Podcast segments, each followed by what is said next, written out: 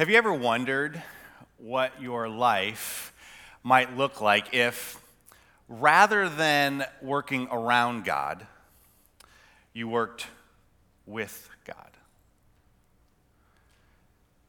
You ever wonder what your life might look like if, rather than looking back or maybe looking forward or looking at a current circumstance and trying to figure out how you're going to maybe work around God, what would it look like to work with God? Well, our passage today is going to tackle that kind of question. And so I'd invite you uh, to turn in a Bible to 1 John chapter 3. Uh, and for those of you here in the West Auditorium, there's some Bibles here in the pew rack you can use. In the East Auditorium, they have some as well. And at home, hopefully, you have something uh, that you can look to as well. And if you're newer with us in any of those spaces, my name is Brian, and look forward to looking at what uh, 1 John has to say uh, to us as we've been looking through the books of 1 John as well as 2 John and 3 John uh, in this series, Because Love. And the whole goal of John's letters that he's written to churches that we're recipients of is really to get back to the foundations of what the Christian faith is all about. They had uh, there were some kind of messed up teachings and some kind of uh, some heresy that had infiltrated the church, and so he's writing to correct that. And the best way to correct false teaching in the church is just simply to provide true teaching, the truth. And so we see the foundations of the Christian faith uh, which is always a great place for us to go. And I, I don't, I don't call it the basics, because I think sometimes the basics are the things we, oh, the basics, you know, I, I did that and, and I move on from that. But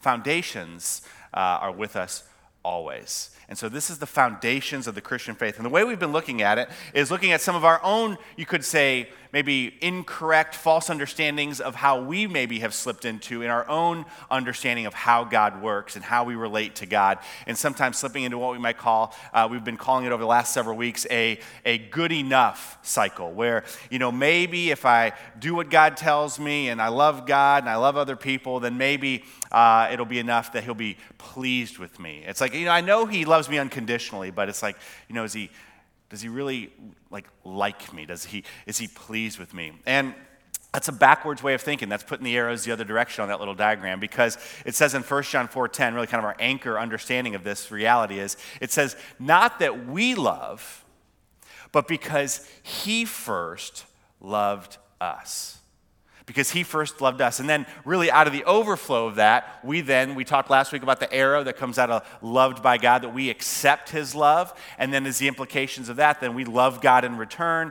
And then we love one another in his church, love others, uh, trusting that his Holy Spirit is at work through all of that to lead others to know the love of God, and so on and so forth. And so, today, we're going to focus on love God. If I get my, there it is, boom, I think I can catch it. It's like.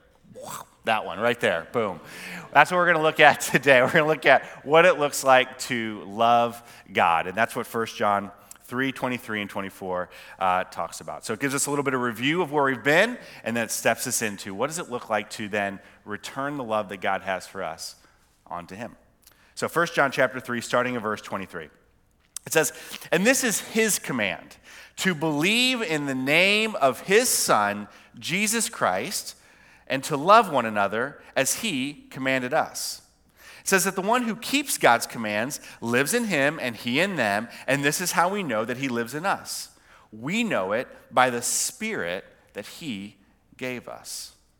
Okay, so working back through those simple two verses, it says first, and this is his command to believe. And we talked about that last week. What does it mean to believe? It's this holistic understanding to believe in the Son, Jesus Christ, his Son, as both Savior and Lord. And then from there it says, and to love one another as he has commanded us. And so that's huge to love others and to love one another. And we're going to look at that over the next couple of weeks. But today, we're going to be based out of verse 24, where it simply says, The one who keeps God's commands, well, then that person lives in him and he in them.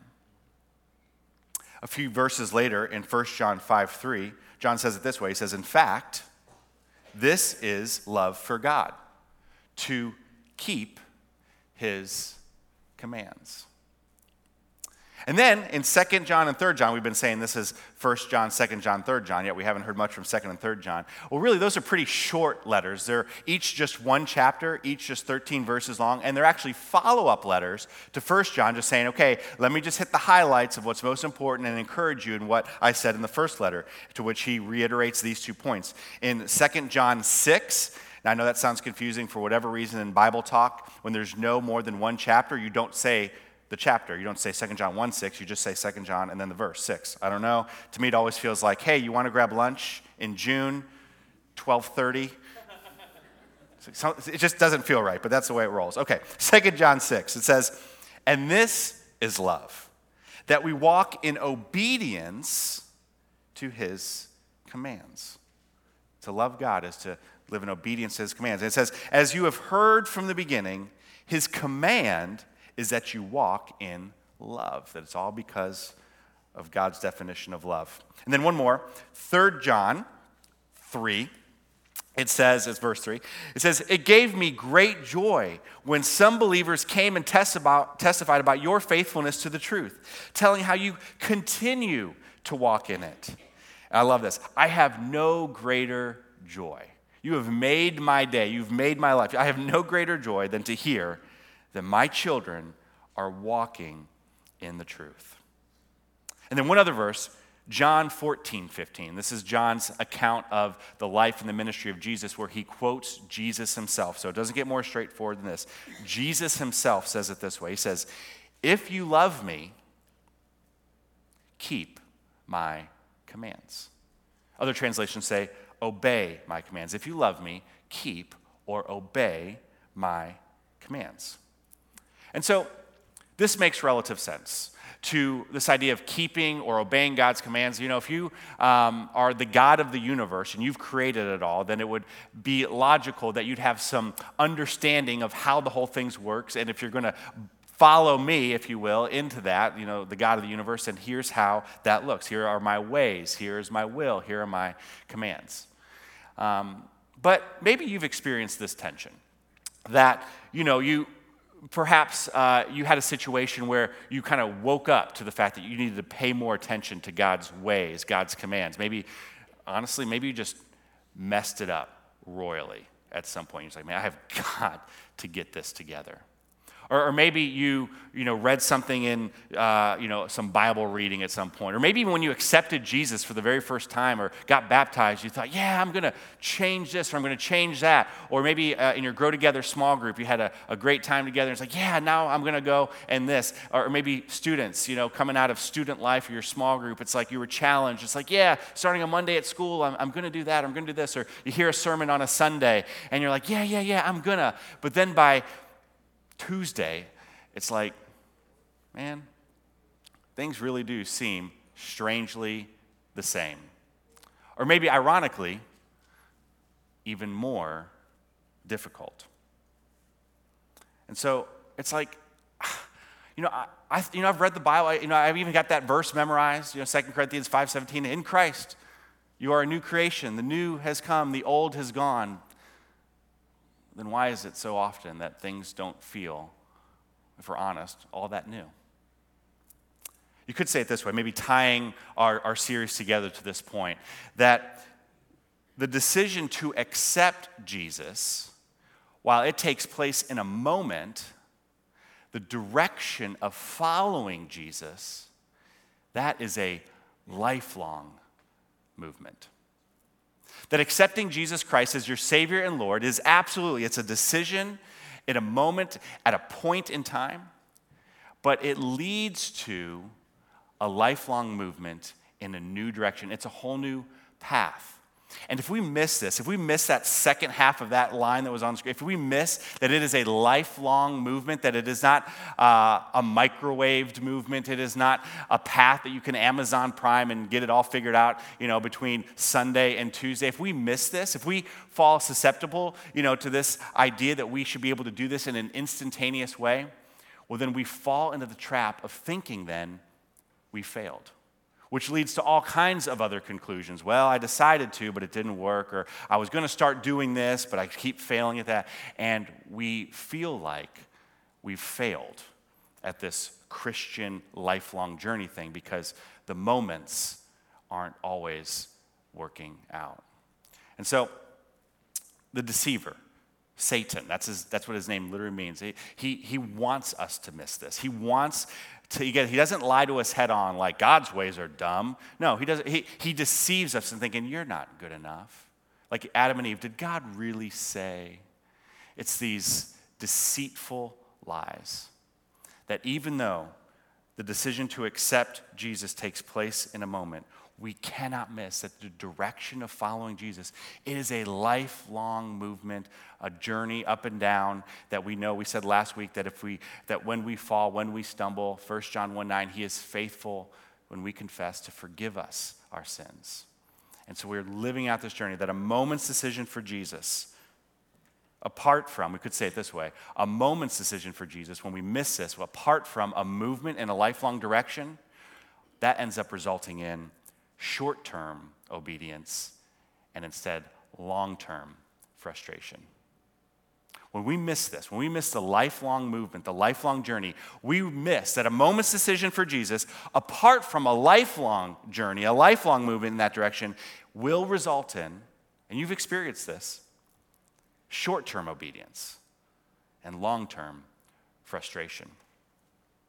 Eugene Peterson, he calls it uh, this idea of following Jesus, of this movement of discipleship, uh, becoming a devoted follower of Jesus, as we say in our whole reason we exist as a church. He calls it a long obedience in the same direction. He actually wrote a whole book on it. The book is called A Long Obedience in the Same Direction. and the byline is Discipleship in an instant society. And uh, I haven't read the book, I'm sure it's good. Um, I've read the title, it's good. A long obedience in the same direction, because it is true that discipleship looks different than what we see in our instant society.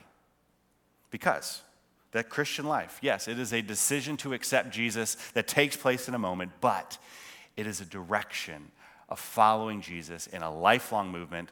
And when we miss this, then a moment's decision for Jesus, apart from a lifelong movement in his direction, will result in short term obedience, but ultimately long term frustration. And so, how do we avoid that? How do we not live in frustration and short term obedience? How do we live out this long obedience in the same direction? How do we live a life that's living in His ways, obeying and keeping His commands, as He says? Well, the first thing that we have to do at some level is actually, you could say, believe God's commands. Yes, of course, we believe that Jesus is the Son of God and He is the Savior and the forgiver of our sin for when we mess it up and when we will mess it up, but He's the Lord of our lives leading us. But within all that, kind of getting underneath that, um, you can put it, I, I, heard it this way actually in a sermon very early in my Christian journey. Uh, I don't remember what the pastor was talking about exactly. He was talking about some sort of command that we were supposed to keep, and I don't remember what the command was. But I do remember the question that he asked after his teaching.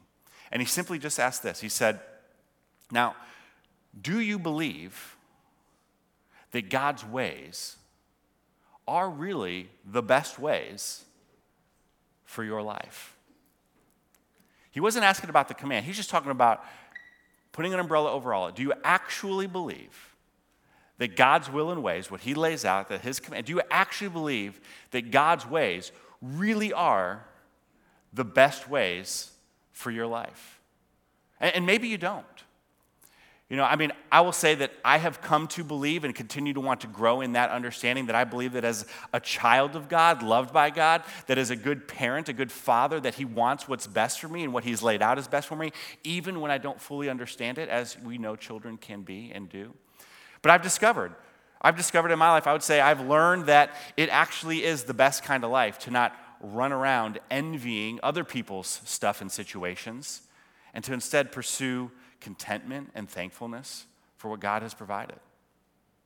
I've discovered that it really is the best kind of life to not contribute to or get caught up in gossip.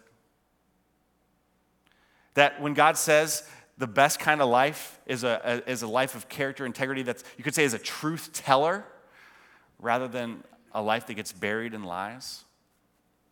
I, I, I think he, it really is the best kind of life to live.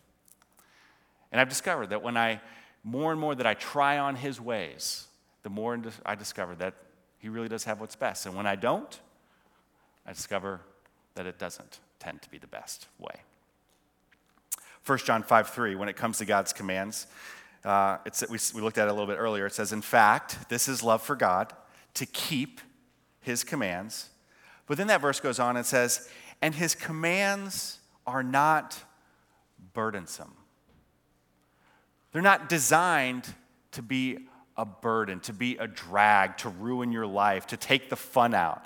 Uh, I love the way that Proverbs 3 says it. It says that when we keep God's will and ways, it says that when you lie down, like at night, it says you won't be afraid. When you lie down, your sleep will be sweet. That there's something about living in God's best ways for your life that isn't a burden, but designed to be a blessing, a gift. Sometimes we separate. It's like, well, it's grace and truth. You got to have grace and truth, as if grace is a grace and truth is something different. It's all a grace his forgiveness, his grace, his saviorness, and his ways, his will, his Lord of our life. It's all a gift. And so the question do you, do I, to, to personally, do ask yourself, do I believe that God's ways are really the best ways for my life? a simple little self test for you to, to kind of answer this beyond just a generic level um, could really come down to, you could say, your usage of when it comes to God's commands, your usage of the word but. Now, every fifth grade boy just giggled a little bit, and I'm okay with that. But I'm talking about B-U-T. B-U-T. If when you read God's commands, His will, His ways, as He lays out in His word, His direction for you, does your response include a, well, but, like for example, you might say, well, I know I shouldn't, blank, but, or I know I should, but, or, you know, I know I, I, sh- I shouldn't say this, but. Or, I know. He, she, I know, no good for me. But, and I know I, I shouldn't watch that stuff. But, I know I have no business going there. But, you know, I know what God says about about money, but I know I should forgive, but you know, I, I know sex is something that's supposed to be saved for marriage, but kids, students, I know I should obey and honor my parents as that's how I'm supposed to obey and honor God, but or I know kids, I, I, sh- I shouldn't cheat on that test, but but whenever an issue in your life arises where the what to do is clear, but you could say that the why amounts to nothing more than, well, because the Bible says, then what you have discovered is an area of your life where you are not convinced that God's way is best for you. Or, and that's at best, at worst, you might see God's will and ways as actually standing in the way of what you believe is actually best for you. That in there, in that but, there is something about God's commands that you either don't understand the why or you do not believe at best about his why for you. And if in your life you ever hope to break free then of short term obedience and long term frustration, well, then you need to figure out what that something is. You need to figure out what it is about God's will and ways that you don't believe is best for you. And so, how do we do that? Well, the first thing we do with that, or I guess that's the second thing, is actually something that you don't do. that when it comes to discovering God's will and ways and what's best for you, the first thing you don't do from there is actually do not, you could say, lower God's commands. Do not lower, do not lessen, do not compromise, do not water down, do not work around God's commands. Do not lower God's commands. Um, I remember uh, growing up playing basketball, and uh, when we got a basketball hoop that was uh, at 10 feet. And I remember, I think fifth, sixth grade, you're just looking at that thing as a kid, and you're like, man, that is so high. Uh, but as you get a little taller, um, the hoop doesn't come down, but you get a little closer. And I remember when we could first hit the net. You guys remember that when you could just jump up just now, you can swat the net? That's kind of a big day, you know, when, when you're a little kid. And then as you get a little older, like into junior high, then if you you know, were able to, then you could talk about and brag about how I got backboard. I got backboard. If you were really, what was really fun to do in junior high, if you could get backboard, is you would do a layup and then you'd slap the backboard like as you're coming down, just to, it'd be like the equivalent of like just jamming on somebody in the NBA. It was just like a big day for a middle school kid. Uh, I remember my mom, it just drove her nuts because uh, the height of the net and the board was about the same height as our doorways. And so I'd just go around the house, just boom, just slapping every doorway that I walk through. And just like, these little peanut butter and jelly hand marks all over her door frames. Drove her absolutely nuts. Uh, but I remember playing some one-on-one basketball with my dad and being pretty excited. like, you know, Dad, watch out, I can, I can get the backboard now. To which he shot back pretty quick. He's like, yeah, I hear they're paying a lot in the NBA for that these days. Check your ball. So 10 feet seems pretty high, but then you get one of those basketball hoops, if, if you've ever got one that, yeah, it goes to 10 feet, but have you've ever gotten your hands, or a kid gets their hands on a basketball hoop that is adjustable? What does a kid do within six seconds of getting an adjustable basketball hoop? Yeah. Seven feet, seven feet, because it just changes the game. It's like, yeah, we, and so we're doing, we're slamming, we're, you know, we can't miss. We're like, get the camera, we're unstoppable at seven feet of height on a rim. And I would say this that in our Christian journey, all too often, all too often in our Christian faith, we want to lower the hoop. You know, we want to lower God's commands where we can, you could say, slam dunk being this Christian thing in our own strength, in our own limited vertical. Because the temptation to say, man, 10 feet, that's just too high. God's commands, they're just too high. You know, at best, backboard, but usually maybe just net, if at all. It's just too high. Can't do it. Well, can I tell you that when it comes to God's commands, you could say it this way that God's commands, they are not set at 10 feet. They're actually set at like 10,000 feet. That the whole point was that and is that you can't get to the rim in your own strength. That all that God has for you, all that He wants to do in you and through you, was never designed for you to be able to achieve in your own strength. That's the whole point of the Holy Spirit at work within you. 1 John 3 24 again says, The one who keeps, does not lower, keeps God's commands, that is the person that is living in Him and He in them. And this is how we know that He lives in us. We know it by the Spirit that He gave us. That instead of lowering God's commands, we are to live in and by the power of the Holy Spirit. It doesn't mean we're going to do it perfectly but we're going to do all that we can, more than we can ask or imagine, it says in Colossians, by the power that lives within us, that we are going to follow him to his level as, as his strength, not our own. And when we miss it, 1 John 1 9, we confess our sins. He is faithful and just, forgive us our sins and purify us from all unrighteousness. And he gets us back up and we keep pursuing. But we don't lower his commands. Instead, it's by his power that we step into. And then thirdly, we put on his commands. We put on God's commands that He has given us. Ephesians chapter 4, uh, the Apostle Paul is writing a letter to church, basically giving them a list of saying, hey, here's what these things look like without the buts. Here's what it looks like. You got to do this, you're going to do that. This is what God has for you. And in the middle of a, a, pretty extensive list that you could come up with a few yeah buts or be tempted to, you know, lower the commands altogether, he says this. The Apostle Paul, he says, Remember, you were taught with regard to your former way of life to put off your old self which is being corrupted by its deceitful desires. It's that, it's that tempt, it, it still bites at your heels.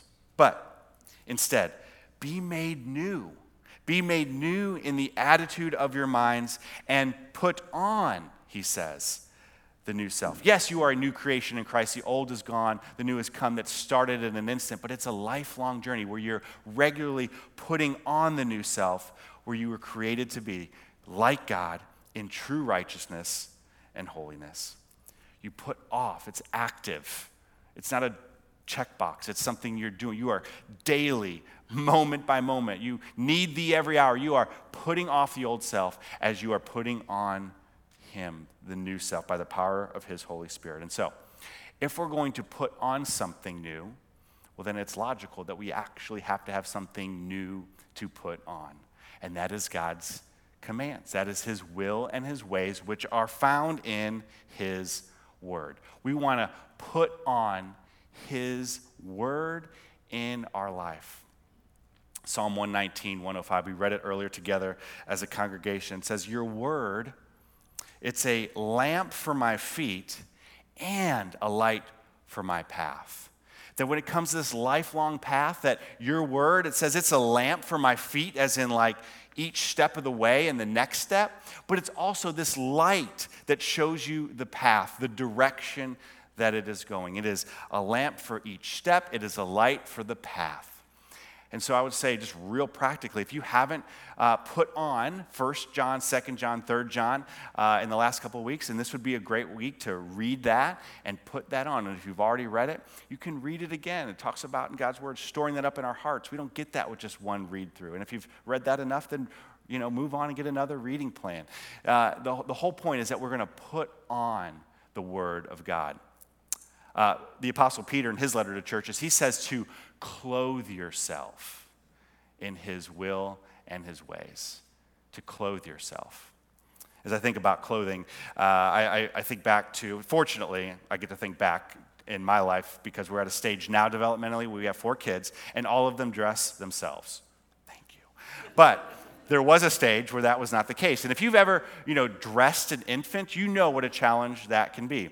I remember with our oldest daughter, Cole, um, you know, when she was an infant, like, you know, she, I was kind of new to this whole parenting and dressing a kid thing. In fairness to her, she was pretty new to the whole life thing, so I didn't have a whole lot of expectations.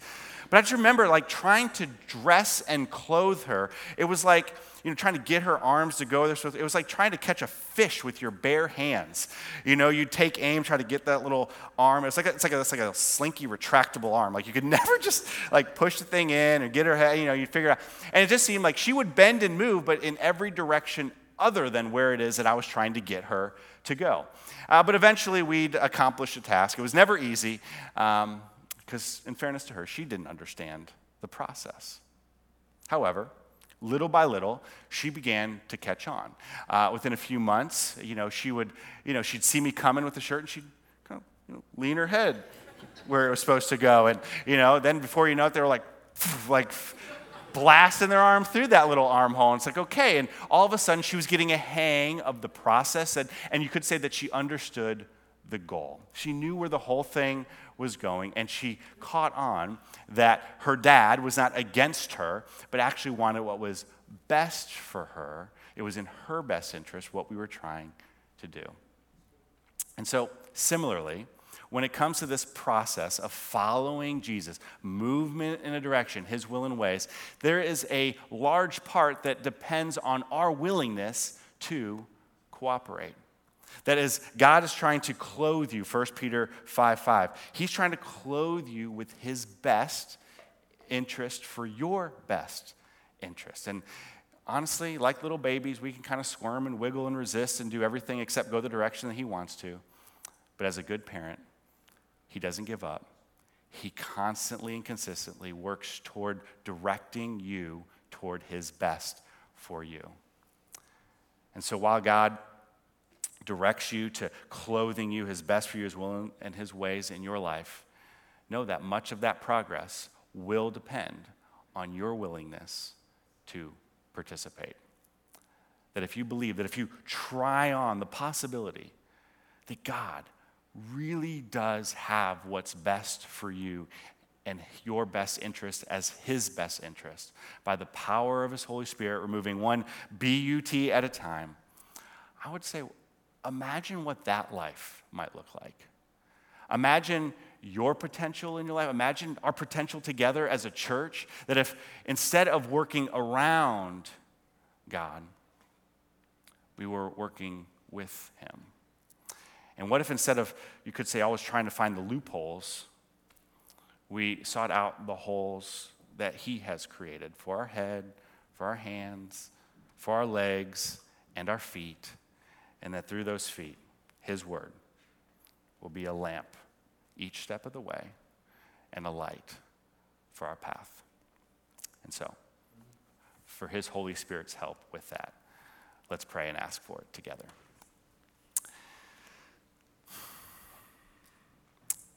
Heavenly Father, we confess where we have foolishly believed that our ways are better. We are tempted regularly. The world and its deceitful desires, as it says in your word, are always clipping at our heels, uh, the evil one trying to deceive us from your best. But in this moment, by the power of your Holy Spirit, not just on a Sunday, but the one that is going to continue to see us past Tuesday, Father, reveal to us that area of life where we have missed your best for us, and may we step out in faith, believing that as a good Father, you have what is best for us. And so we need your help. We can't do this on our own. It's 10,000 feet, and that's the good news because that reminds us that it is only by your power, only in your strength. It says in your word, it's in, your, in our weaknesses that your power is best made known. So let us be weak. Let us be weak because then you get to be strong.